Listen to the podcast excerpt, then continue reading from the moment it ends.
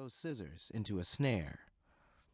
On the corner, a street sweeper swept with a theatricality that transformed his duty into modern dance. On Mojo Road, a flock of girls double dutched, pigtails bouncing, the rope cracking at lightning speed, while the three in the middle danced in the air, never touching the ground. They seemed to be levitating, but those ropes were moving so fast it was difficult to tell exactly what was going on. Maybe the ropes were whipping up a mini sonic boom that created a pocket of air that the girls could surf for a moment, like an invisible magic carpet. That made no sense. But what he saw made no sense either. Six and seven year old girls in rainbow colored tights with ropes zipping under their bent legs eight, nine, ten times before they touch the sidewalk. They touch down less from gravity than from boredom, as if they'd been just hanging out in the air.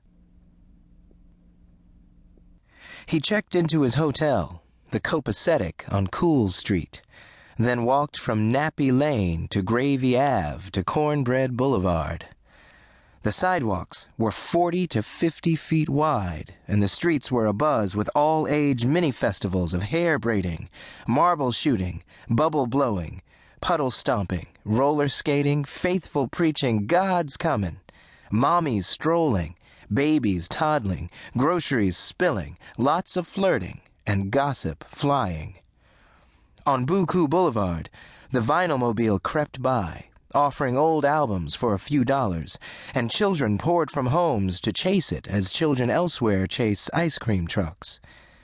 The washateria on Badass Avenue had its own DJ, so you could dance while you dried.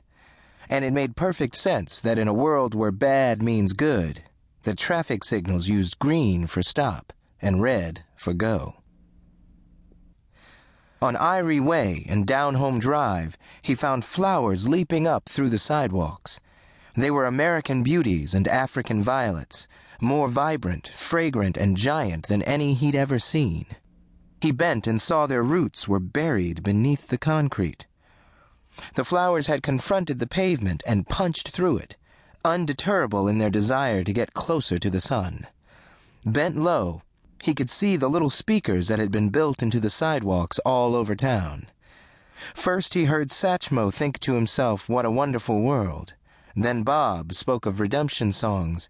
Then James proclaimed he was black and he was proud. There was an easy vibe to the place, as if everything in the world were possible and there was all the time in the world to do it. For Soul City minutes were 90 seconds long. Cadillac tried to scribble a few words that would capture the scene, but nothing came.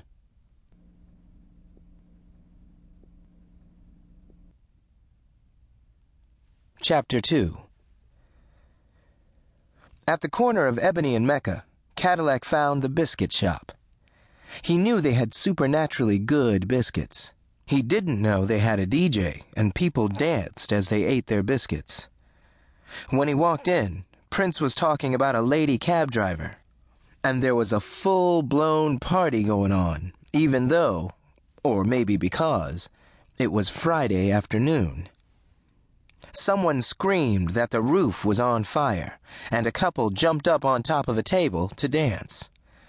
An ancient looking woman came trembling from behind the counter, her pace so much slower than the high slung rhythm of the party that she seemed like a superimposed freeze frame. She was golden brown and paper thin with silvery hair and Coke bottle glasses, leaning for dear life on an ornately carved cane, a thick wool shawl clinging to her shoulders. She looked as sweet as any cookie bacon grandmother who ever lived. Then she opened her mouth. Get the fuck down from there, she croaked. Y'all think y'all at home? Sorry, grandmama, they said, their heads bowed. They jumped down, but the party went on. As Cadillac waited in line, he looked at the photos that covered the walls. There was Grandmama with Dizzy Gillespie and Charlie Parker, the men young, sweaty, and clearly brimming with thoughts. There was Grandmama beside Martin Luther King, Ralph Ellison, Langston Hughes, Marcus Garvey, Zora Neale Hurston, Joseph.